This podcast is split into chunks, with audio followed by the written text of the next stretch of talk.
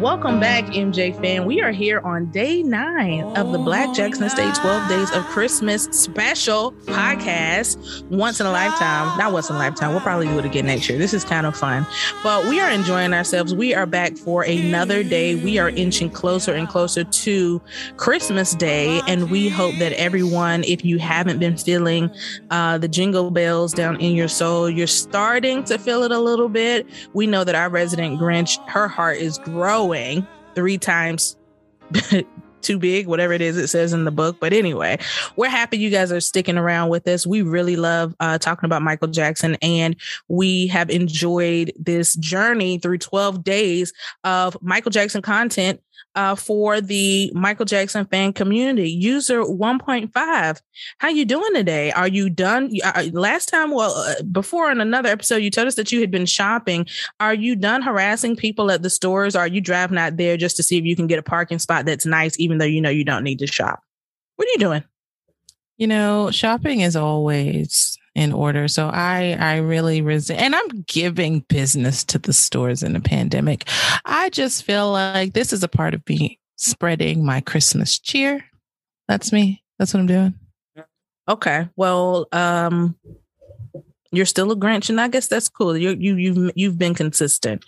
User two, how are you? Oh wow, one point five. Listen, I really appreciate you supporting the American economy.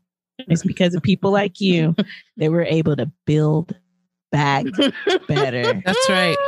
That's right. We're building back better. You're gonna hear better than ever. That a lot in 2020. Biden building okay. back better.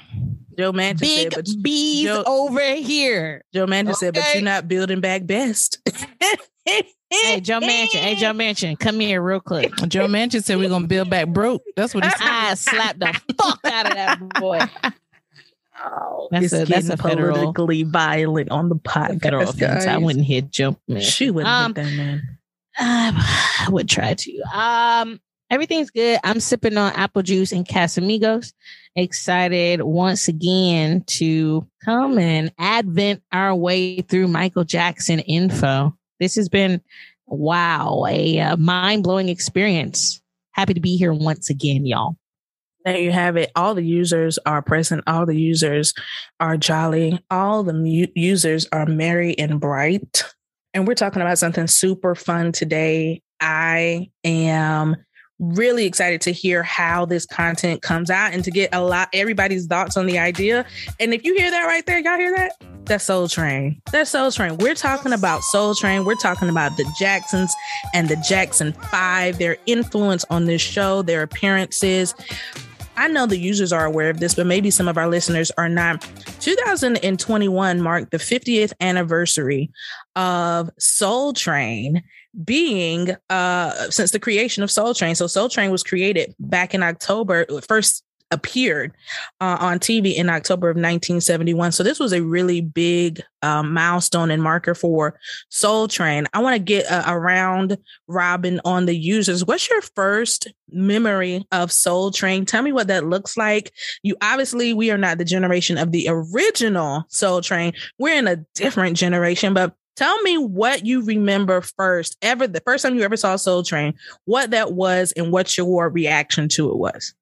I can't tell you the first time I saw it, but when Soul Train was still on TV, I don't think Soul Train went off till like late 90s, maybe like 97, 98, 99. Yeah, 2006. Oh, whoa. Oh, oh, that's way past Shemar Moore. So let me shut the fuck up. um, Soul Train went on for a while, and you, when we were younger, you could catch the reruns of old episodes a lot easier. Now, of course, they're all on YouTube, but back in the day, you kind of just wait for them to kind of pop up on TV. might come on BET. It might uh, go into a marathon on ABC, which I think was the channel that covered it during most of our childhood. But what I remember the most about Soul Train was the scramble board. It's time to see if you got any spelling skills at home. Little trivia for you. Soul Train scramble board. Let's uh, you both, I'm sure, familiar with the Soul Train scramble board, right? The scramble board challenged contestants to spell the names of legendary black icons. There were political figures like Julian Bond and Phillis Wheatley and Harriet Tubman. I always thought that was fixed though, because you could never find one episode where a couple didn't figure it out. Actually, the board was fixed. Sort of. It was impossible not to win on the scramble board, which is a little known fact because we were into projecting positive images of black people. And so we couldn't have them stand there misspelling Stevie Wonder's name. You learn so much about people on the on the scramble board. You could tell if they really gave them the answer before. You can also tell the people who they gave the answer to and they still couldn't unscramble the letters. I love that because they're like they know the answer is Marvin Gaye, but somehow the way they put the the letters up on the board were confusing as fuck. Um, those are some of the things I remember. That Soul Train scramble board, and then uh, of course, the the uh, the Soul Train line that we reenact at every single family reunion, every, really, really every black function, wedding. There's a Soul Train. Hell, yeah, after the funeral too. Correct. Yeah, no, you you we pretty much can incorporate it into any event. So, user 1.5, what is your earliest memories of Soul Train, and what was your reaction to those early memories? What were you thinking at the time? So my earliest memories of Soul Train being on TV were the Shemar Moore era days for sure.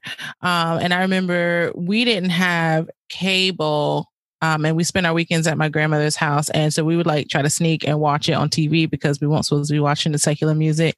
But Soul Train was on. So you would see like Boyz II Men or Johnny Gill or somebody, and you just really excited definitely the Soul Train line is a staple as been as has been previously stated of every black function ever on the planet. And if you were lucky and you got to go down with somebody else and y'all got to do something really cool together that was always that was always a highlight. Um i'm, I'm pretty sure they showed a lot of the reruns. I want to say bet was the station for that but just watching the the blackness on TV even in the 90s and early 2000s when it was on and just seeing all these beautiful black people together having a good time dancing and singing and enjoying music. It was just really refreshing and it was something that even in the 90s you didn't really see that often on television. So uh, I, I just i love soul train. Who doesn't love soul train? Yeah aretha will go on Soul Train with no bra on and a see-through shirt, titties, nipples, belly button, all of it. It sounds vulgar, but she did it, and you can Google it. We're gonna let y'all do that. We're not gonna link you to nothing if you want to see them tits you're gonna have to go Google it, as user two said. I oh, think Aretha had some big ass titties. Yeah, I don't think she believed in the bra in the seventies at all because she, she, went really on a lot didn't. of things with her tits hanging. I'm just saying. I was gonna say 1.5. She really didn't believe in bras at all. Sometimes they too big to be contained. Well, towards the that. end there, she needed one because them things was running all over the place. Them too big end. to be contained. Touch my body. I'm not gonna do my Aretha. Well, thank you. I will. Uh, I'll say this: like, I think I agree with you guys. All those things you said are certainly memorable aspects. I think the most memorable is definitely the Soul Train line. Everybody has been down a Soul Train line, and I think one of the things I really remember growing up about Soul Train was Shemar Moore I mean, he was just the teenage me was swooning. He was gorgeous. So it was like, yeah, you can watch Soul Train for the music, but also there was Shemar Moore at that time. And so it was kind of a win win. You got to look at him and you also got to hear some of the best music currently out and see the dancers doing the dances that they're doing out after school or that the kids are doing at the school dance or doing folks are doing in the club. So it's all of that mixed in there. So Soul Train is just really, uh, we say that to say, we can honestly say Soul Train is a part of multiple generations, young people, young Americans, young Black people of our upbringing and what we know about Black music, popular music being broadcast in a very uh, national way 2021, as a, as we've already said, has marked the 50th anniversary of Soul Train. Writer Todd Boyd said Soul Train was black style personified. It offered blackness in its funkified essence. As the show's tagline suggested, it was the hippest trip in America. Soul Train showed a generation what it meant to be cool, and if you wanted to be hip, you watched Soul Train. Soul Train was created by Don Cortez Cornelius, who I don't know if you guys knew this. At one point, he was a former he, he used to be a cop. He used to be a car salesman. He used to be an insurance salesman. He did all that before he became a radio DJ. Um, and so hustler it sounds. he, he he was he was willing to do what he had to do. Soul Train aired from October 1971 until March of 2006, and that show brought the sounds and dances of Black America to a national audience. The Jackson Five and later the Jacksons appeared on Soul Train on five separate occasions between 1972 and 1979. The Jacksons' appearance on Soul Train is credited with helping the show become uh, a national hit and to actually have credibility um, in the market in her book, Love, Peace, and Soul, Ericka Blount comments that though over the years, white acts helped to broaden Soul Train's appeal and gain the attention of record executives eager to expand their white artist audience, it was still the black pop mainstream acts like the teenage sensation and musical phenomenon, the Jackson Five, that initially catapulted the train to stardom. So Soul Train and the Jackson Five are you know, undeniably forever linked um, with Soul Train becoming um, a show that was able to capitalize on the sounds of Black America and the Jackson Five being the sound of Black America, helping to make that show what it became. I don't know if you guys know some of this stuff, so I'm just going to throw some fast facts at you. So, the early J5 shows that they did from uh, for Soul Train, most of them were shot in Chicago because Chicago was close to Gary, Indiana. Joe Jackson and Don Cornelius were really good friends, and user two had some some you, you had some insight on that. Um, if if people haven't connected why that might be the case, go ahead and kind of fill in that gap. We've kind of already talked about it a little bit, but kind of give them some insight into that. And user two, use your Joe Jackson voice as much as possible. Don Cornelius was a Midwest man. He was a DJ in Chicago and you could just take the boys on the VW straight to Chicago, and they might do a show with Don Cornelius. They might be on the radio. And then when Don Cornelius started Soul Train, had just got on Motown. So it made sense to help Don out. The boys didn't have to plug in their instruments. The boys just had to show up and dance for America. And those boys dance for America. But he's a Midwestern man. That was lovely. That, That was, was disturbing. actually It's actually disturbing. She channeled the spirits Did she? of JoJo. So uh, My eyes started turning green. So Look, look at me. Hazel, Hazel eyes. What? But what I think what user two is saying, which is true. So you think about it. Don Cornelius as a radio DJ, Joe Jackson had his kids all over Chicago playing gigs. He was making connections. Joe had all the connections um, in in his geographic area because he was pushing his kids' success and getting them into as many venues and audiences as possible. So it makes Chicago was a big place where the Jackson Five were playing in those early years. So Joe already had a lot of connects. And so it kind of worked out both ways. Um, it continued to allow the Jackson Five to reach uh, the audience that they already were reaching. Um, but now on a show that was specifically targeted even to that audience. And it elevated Don Cornelius and what he was trying to achieve with the show Soul Train. What I also found out that was really interesting was that Soul Train, um, in some markets, aired right after the Jackson Five cartoon series. So you watch on Saturday or whenever that day was, you would watch your Jackson's Five cartoon, and then right after that, Soul Train comes on. That's a culturally relevant block of television. Right. And I think it's also important to remember for our users to remember this is a time when Black people having stuff on TV was almost non existent. So little Black kids watching TV really kind of got more John Wayne than Michael Jackson as a general rule. So this was like a cultural moment. Like I remember my mom talking about how we only had so many channels, but we knew when Soul Train came on. We knew when, you know, these were the shows that Black America was turning into because we did not have that representation on TV.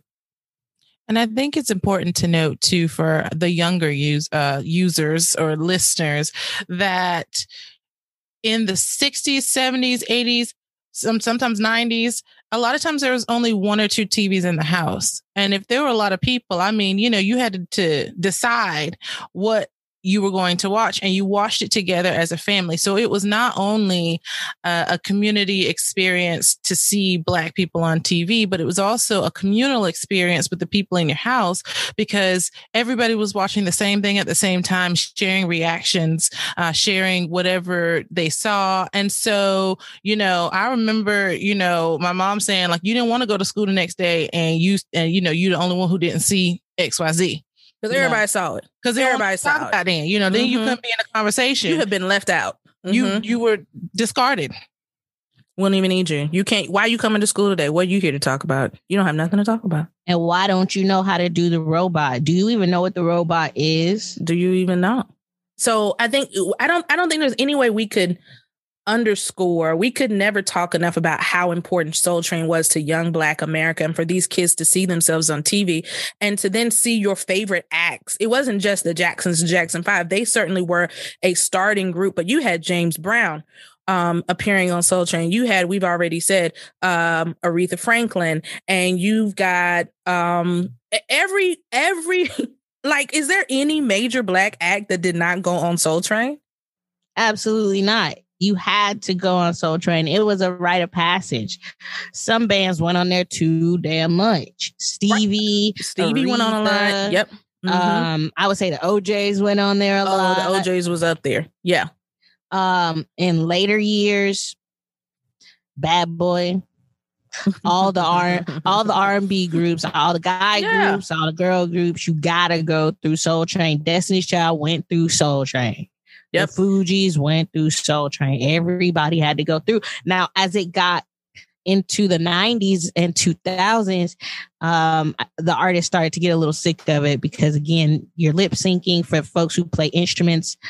It was a little frustrating. I remember I saw something, or, or maybe it was a podcast where members of Tony Toni Toné were talking about how upset they were that they couldn't play on the stage and trying to find a way around actually being able to showcase their music. And it really wasn't no way around it. You when that backing track cues in, I hope you know the lyrics. So But you know what's interesting, user two? So um in Love, Peace, and Soul, that book by Ericka Blount, she talks about that part that most artists, matter of fact, no, this wasn't. I saw this on a YouTube video from one of the Soul Train dancers who did a video. He said that most of the artists, including the Jacksons, lip synced their songs, right? We can clearly tell that. He said, but there were a handful who did not. I don't even look at the notes. I just want y'all to guess. If you had to guess, who are the artists that were like, nah, I got to sing this thing out? I got to sing it out. Give me your best guess. Whitney Houston. Gladys Knight. Nah, I seen it. I seen Gladys. And the Pips. I Miss seen them lip sync. I said, Miss Gladys, you know you All right. want to. Uh, All right, y'all give me one more good guess. Think, dig, uh, dig I would deep. say dig deep. Think about this thing. Now, No, let's take have her out because I don't know that she did or didn't, but I don't think she did. I have Yes. seen Stevie Wonder perform live on Soul Train, and it's one of my favorites. So I can confirm that happened, and I think Marvin Gaye did too. Ding ding on Marvin, ding ding on Stevie. Okay, user one point five. What do you think? Now, Miss Gladys. Uh, okay. Patti LaBelle. Patti LaBelle loved to. You looking at the notes though? You cheating? I, you cheating? Was, was it I'm with looking at the notes, but I'm not looking at those. you Oh, looking? at the I'm notes. sorry. Was it with LaBelle? I only picked Patti Pat- because Patti- she was on the Verzuz with Miss Gladys. You it had to be one of the two of them. Patti LaBelle sang live. Luther Vandross sang live. That makes sense. Marvin, I mean, the vo- Mhm. these these powerhouse voices was like, listen, my voice, you cannot do me like this. I have got to sing this song out. So, but so singing, but sing, lip syncing was also more cost efficient. You got to think it takes more to do this thing and plug in than it does to just do go behind the track. So even though there was that, is like it wasn't a an uncommon thing. The Jacksons definitely did that when they went on the show. They didn't do any shows where they sung their songs live, but again, not uncommon for the show. Um, and it doesn't seem like the audience really was mad about it. Definitely not in the 70s when sometimes people didn't even know they were lip syncing to the song. So, yeah, that was really. So when the song sounded exactly like the track, they thought that they you're not supposed to be paying that close thought they were attention. If you're dancing, you're not paying that much attention. You speaking of dancing, did y'all know? So y'all know the Soul Train dancers were kids; they were teenagers or whatever. They didn't pay them, but they did give them lunch. It was chicken box. I'm sorry, what now? That sounds right. We Was do, it from we do some Roscoe's? chicken now. was it from Roscoe's? pay. It's too many oh, dancers. Oh wait, it was in. Chicago, so it was from somewhere in Chicago. a two piece white. That's what they got. But it was like a real like you had to audition. You had to audition with a partner.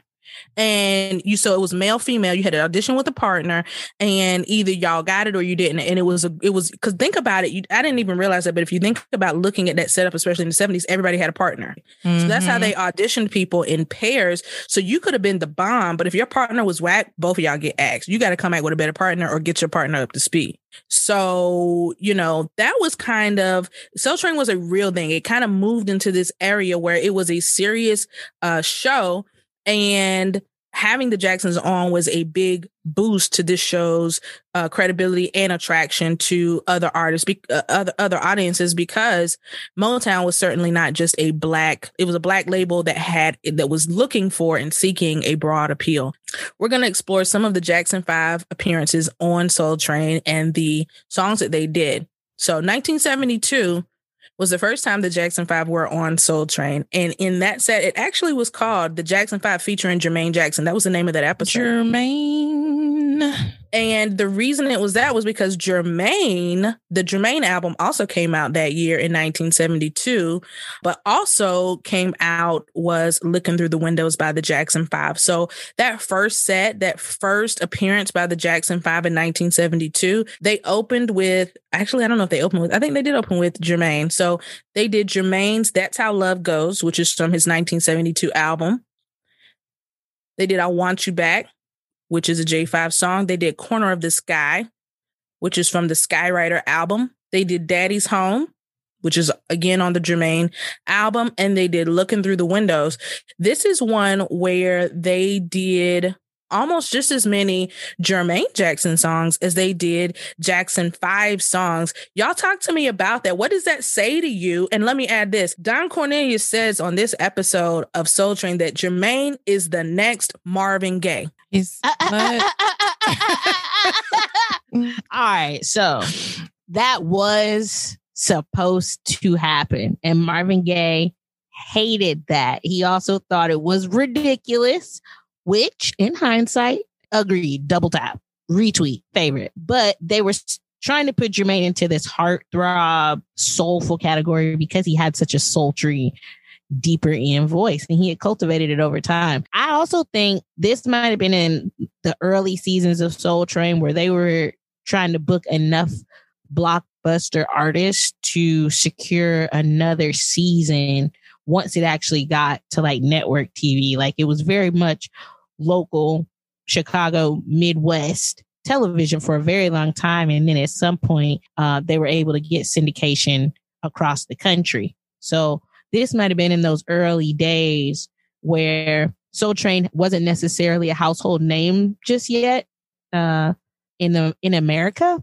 but they were trying to get it there, and so I can see Motown setting this up as like a one time promotional package for Jermaine because that was what was relevant at that time, and then Soul Train kind of taking its wings and you realizing, okay, this is a platform we'll be utilizing regularly. So it's an interesting way for them to end up on that platform for sure.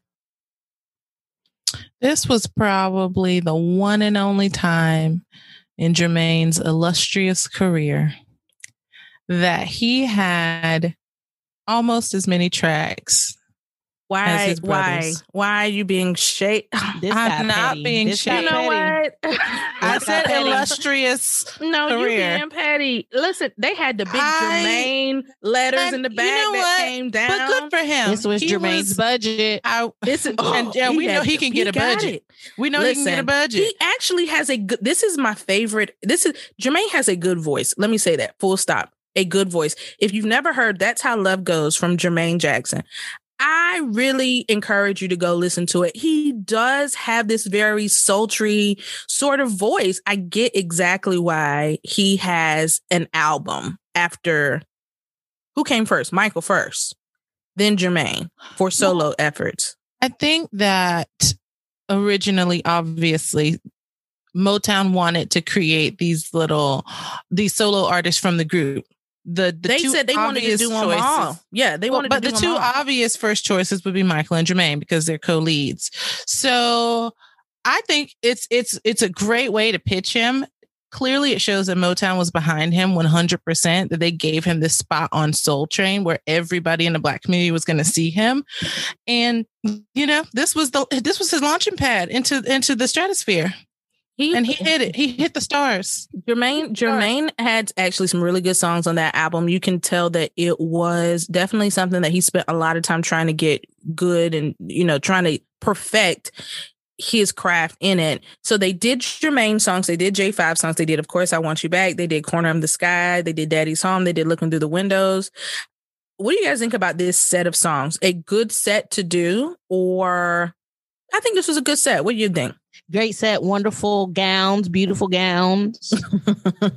um, I think I had posters from this particular performance on my wall from my ridiculous stash of stuff I found over the years, but the the the the damn Soul Train photo shoots of the Jacksons, the live shots from Soul Train always look phenomenal. They look um, great. They yeah. their action shots are just really good because I think they had a great understanding. And Michael talks about this in Moonwalk about starting to understand the cultural relevance relevancy of that show over time starting to understand the cultural relevancy of that show over time and knowing that, all right, we going on Soul Train. We got to be tight. We got to be crisp. I got to do something that's never been seen before because I want to hear people talking about it all next week. He was very mm-hmm. conscious of that as a teenager and and how important that platform was. So you would kind of compare that to modern day. Uh, damn, maybe you could compare it to Verzuz for people who are reminding folks of their incredible catalog, but maybe you could could compare that to like performing at the MTV Music Awards or the Billboard Awards. Like you got to nail it. Yeah. So folks are talking about it the next day because it wasn't there was no social media. You can't tweet about it later. So everybody watches this on Saturday. This is where we're gonna stick it. Right. We got to stick it. You're right. And I think, I think all artists kind of understood that once you made it to Soul Train, so the Jacksons started out, they didn't have to make it to Soul Train. They made Soul Train, right? And versus, okay, we made it, now we're on Soul Train. But yeah, you got to come and do some things. And we'll talk a little bit more and a little bit about the dancing in Soul Train and Michael's, uh, and that how that influenced him because he actually incorporated folks that were dancing at Soul Train to come teach him right? And we know he did that. Moving on to our second appearance by the Jackson Five, still the Jackson Five, on Soul Train, which was in 1973. This is where you get Michael doing iconically the mechanical man, the robot on Soul Train. The set on that particular performance was Dancing Machine, a J5 song, You're in Good Hands, by Jermaine Jackson from his second album for Motown called Come Into My Life, which was released in 1973. Get It Together, one of my favorite J5 songs, With a Child's Heart, Michael Jackson, and Don't Say don't say goodbye again by the Jackson 5. Now, I want to I want I want the users to explore this idea. This is what Motown was trying to do. Jermaine solo, Michael solo and then the J5 still. This is the only set, I think, where we've incorporated two solo albums and then the J5 set. You guys give me some of your feedback, what you're thinking about that. But that's just one year later, we're into this new zone. What do you guys think? They knew they had to use it to launch the albums. You want good sales, whether the sales had already taken a dip or if it was first week and, and, you're trying to get a strong start, you gotta make sure you're layering those performances on Soul Train. Everybody didn't get more than one performance on Soul Train. if the Jacksons, any of them are on there, they're probably to get two songs. Everybody ain't that lucky. So you got to have a little mini set. And Don Cornelius, if he loved you and the audience loved you, then y'all can run it up for the whole. Uh, how long was Soul Train? Thirty minutes or an hour? 60 minutes of Damn. Ooh. Uh-huh. that was a good fucking time. You Yeah, better get could your workout in. You get your workout in in 60 minutes. The Damn. good artists, the the A list artists could get two songs, but it would still be other artists on that episode. So if you, unless it was like a special occasion, like even if Stevie's on there, it's probably some other artist filling in that hour. But you gotta come strong because whoever they end up layering you with on that episode, you don't want them to outdo you. So it's it's almost like the Apollo, except you going out there blind because you Oh, can't yeah. see. Yeah, because you ain't the only ones to air on this episode.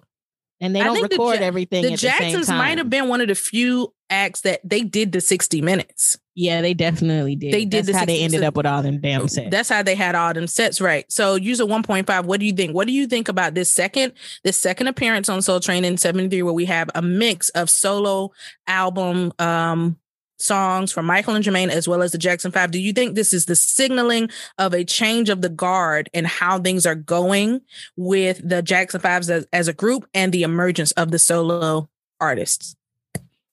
Well, I don't, I don't know if it's a changing of the guard. I think in 1972, that was when Motown was like, "These are our guys. This, these are the guys. Like, we're gonna put a belt on them, and we're gonna let them have a championship run and see how far they go."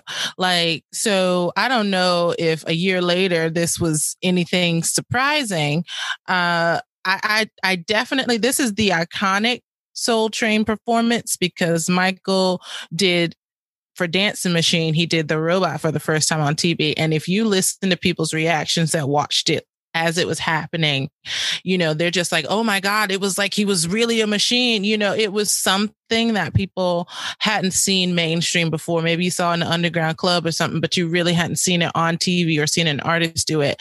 So I think this honestly was when Michael Jackson kind of solidified himself as a phenomenal dancer and an innovative dancer. And I think from here, people were always going to look to Michael to do something different as far as the dance piece. Uh, and we have to remember the brothers didn't really dance. You know, Jermaine was behind the guitar, Tito was behind the guitar, Jackie and Marlon did background dancing, but Michael would would pop out of that background and do his He own thing and then smooth- pop back he in. was smooth move out of that line to the front. Okay, so so now you're talking about Dance Machine, which we have to talk about in this. People were comparing Michael doing the robot in that moment, or which what was called the Mechanical Man, that dance. They were comparing that to when he did the moonwalk. So that that can tell you how big that moment was. It wasn't that it was new, it was just the way he did it. And Michael brought Soul Train dancers from Soul Train to his house. They would they, they I mean they became friends with the Jacksons, with the Jackson family, with Michael, with all of them. They would teach them these dance moves. They would learn from them. And Michael was so prolific in his in his gift that he would take it and elevate it, right? But he was taking these moves.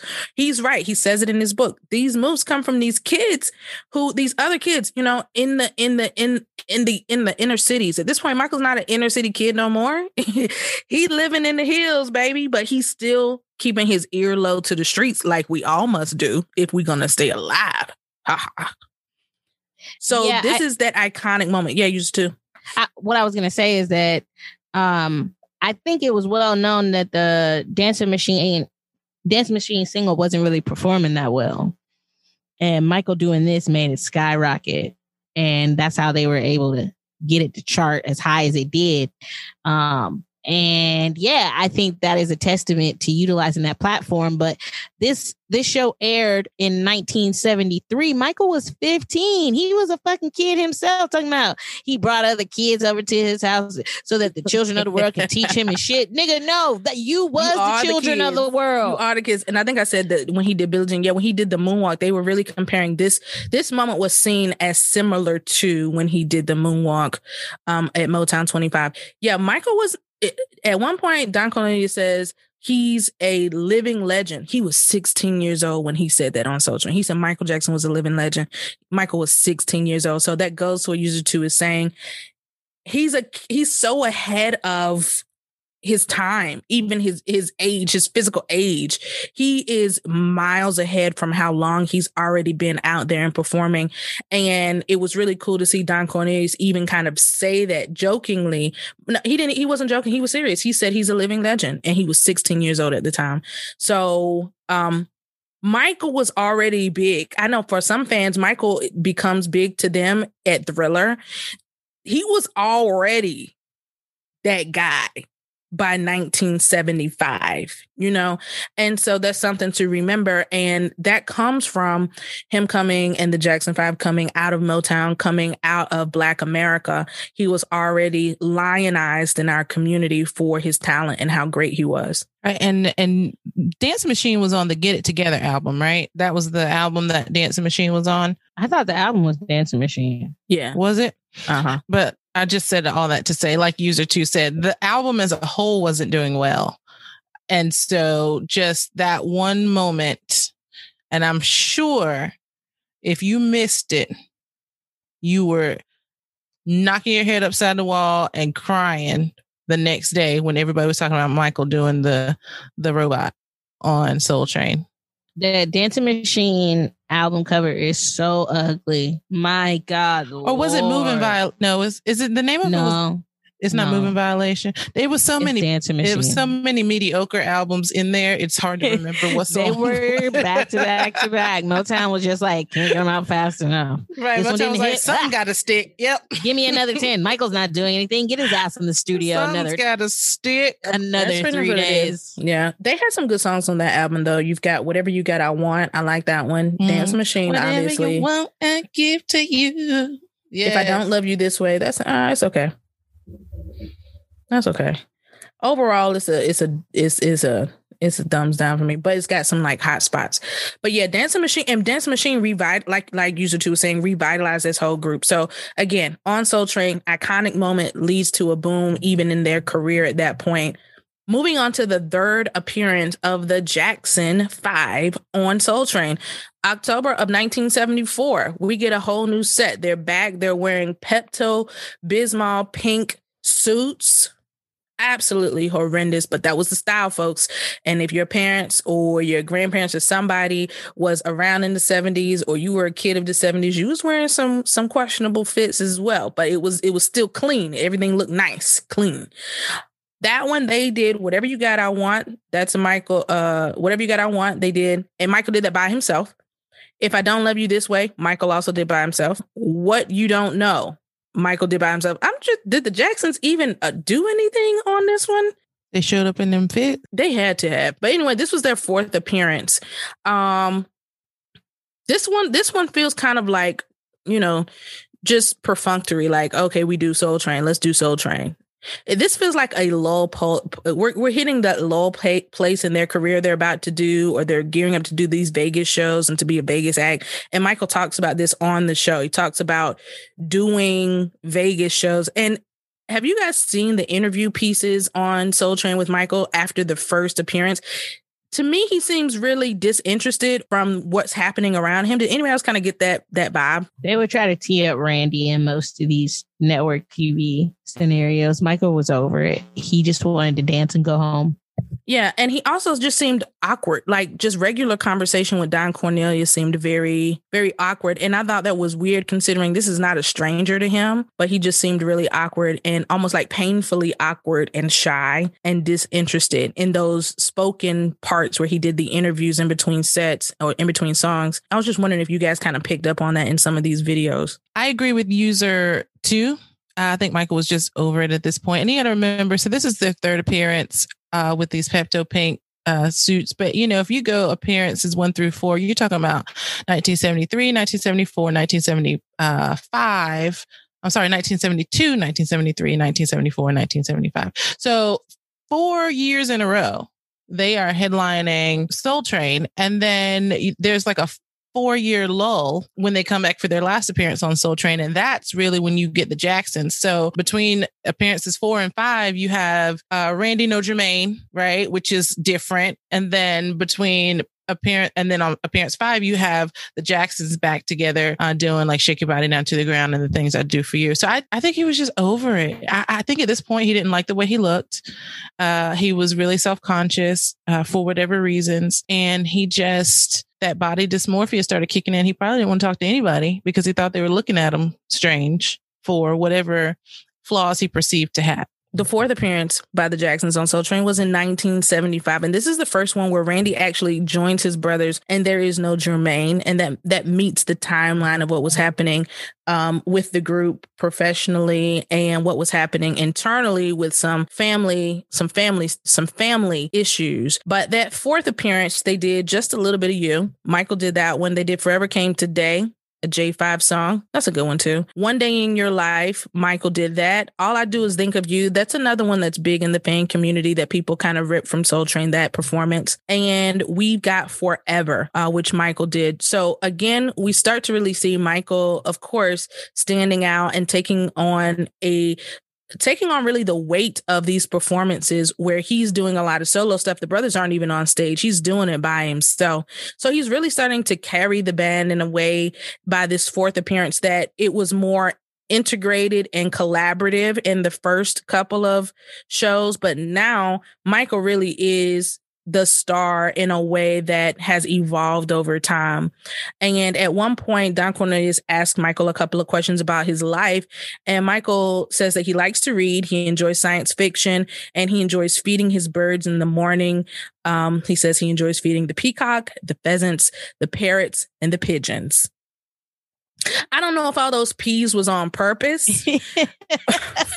Michael just literally had uh, an encyclopedia's worth of animals on the property at Havenhurst, but I, I um I think Questlove referenced this interview on his podcast and talked about how important it is to give an artist the space to dream. So Questlove referenced this Soul Train interview and Michael talking about his animals and the time that he spends daydreaming and how that answer is unconventional to a lot of the interviews that Don Cornelius gave artists. Michael's response was unconventional, I should say. Um, but it points out how in tap how tapped in Michael was with himself and being comfortable with daydreaming and opening his imagination and just kind of being a free thinking teenager. He he seemed very much like a lonely, introverted uh, little dude who like cultivated his special little world at home where it was safe and he wasn't being uh, scratched and clawed at by fans and nobody's asking him to be a, you know, a performing a performing uh superstar either. So um he c- cultivated that environment where he felt safe to let his mind wander and think outside the box. And it's a wild response to hear on Soul Train on Saturday morning, but also it's very Michael Jackson and it's very artists, pro artists. Like, yeah, you you should sit and feed your pheasants. If you got pheasants, that's that sounds like something I wouldn't get a pheasant. Now I do want llamas. I'm not to cap. I would feed my llamas and just think about fire ass songs to write. And that's how you get Billie Jean. So I'm with it. I'm with it, Mike. All right. And we are moving on to the last time that the Jacksons, at this point, they are the Jacksons, right? Appear on Soul Train. It is 1979, and they do a couple of songs from this is their from their in, from their independence. Um, their independence, they're no longer on Sony. They are, they're doing, this is the first time they did songs that they wrote. This is the very first time you get this from the Jacksons. So they started off with songs that were cultivated from Motown, the corporation, those guys over there. And by the last time they appear on Soul Train, which they took a four year hiatus, they're doing their own, their own work. And I imagine that meant the most to them. They did the things I do for you, shake your body and push me away. And in that set, Michael talks about filming The Wiz. He also talks about how when he was preparing for The Wiz, it's like, you know how like you're trying to learn something new? Like, let's say you said, I want to learn how to play basketball. You might have to go around the corner and get your cousin, your uncle and them, somebody in the neighborhood to maybe teach you. Well, Michael said, I want to learn how to act. And he tapped into Diana Ross, Sidney Poitier, and Ryan O'Neal. Ryan O'Neal, like he tapped into the some some A list stars. He said he tapped into to get his acting skills up. Um, Don Cornelius famously asked Michael about the song "Push Me Away" and what it's about, and Michael said it's about a guy that dreams about what he wants to happen in reality, but it's an, only a dream, which is sad. And um, what do you guys think about that response in connection with the song? Do you think Michael was really talking about, do you think that the song for Michael in some ways was autobiographical? You talking about pushing just, me away? Uh, absolutely. What were you going to say 1.5? I'm sorry. Well, I just wanted to address that he put Diana Ross next to Sidney Poitier, which is disrespectful. But okay, I think he had Not to say to her name. him. I think he had to say her name because, you know, she was that boo thing. So he had to make sure he threw her name out there. uh, no, I was going to say uh, at this point, anything that Michael's writing is autobiographical or semi autobiographical because he has now been encompassed in fame since he was five. So more than half of his life. He probably does feel like he wants something. I mean, we all know the stories of him going out and, you know, just walking in the neighborhood looking for a friend. I think he was he was writing about his life. We just didn't know it at the time. I find it interesting that Michael says, "Oh, I'm so introverted," and it's very Virgo, right? This was a really sad, depressing time for me and then comes and goes on Soul Train and does this power ballad, Push Me Away, by himself. You not even singing the song. So Michael is literally up there, Charlie Chaplin in it, miming out the words to this slow ass song. You go on Soul Train to dance. You go on Soul Train to pretend to play instruments. This nigga said, let me slow down the tempo. What's the tempo push me away? 82, 75. And he out there with a vest on. really emoting. If you haven't seen it, just go on YouTube and give it a gander. It's such a good song. It's probably one of my favorite songs on um, Mhm. Triumph. Such a Uh, good song. What's crazy, I think, I, so I do think that's funny. He gives the acting inside of that lip sync on stage is like 10 out of 10. He This definitely is it. bending his knees and just It's, drama. it's definitely big ass 10 out of 10. hands. Eh, big, big ass hands. hands. Michael Michael was a trip. So listen, you can Michael would had the tendency to kind of frame this era of his life very negatively, but the shit that he was producing was just really quality. And the fact that he had the guts to say, you know what, I'm gonna let these people dance all around me. Nobody's giving a fuck about what I'm doing because I'm not singing or dancing. What a vibe. What a vibe. And that was the last time the Jacksons were on Soul Train. Soul Train went on for many more decades after. And as we said, went on into the 2000s before it stopped uh, producing new episodes in 2006. But Soul Train remains to this day a staple, an iconic moment in Black history, of which the Jackson Five, the Jacksons, Michael Jackson, have had an integral part. And we hope you've really enjoyed us kind of taking a trip down memory lane. If you haven't seen those Soul Train videos, check them out. They're all over YouTube, and we promise you will not be disappointed. Guys, we thank you once again for joining us on the Black Jackson Estate presents the 12 Days of Christmas. We hope you are merry, jolly, all things are bright. And we're wishing you a very happy holiday season from the Black Jackson Estate. Please donate, support our podcast. Get yourself a shout out on the next episode.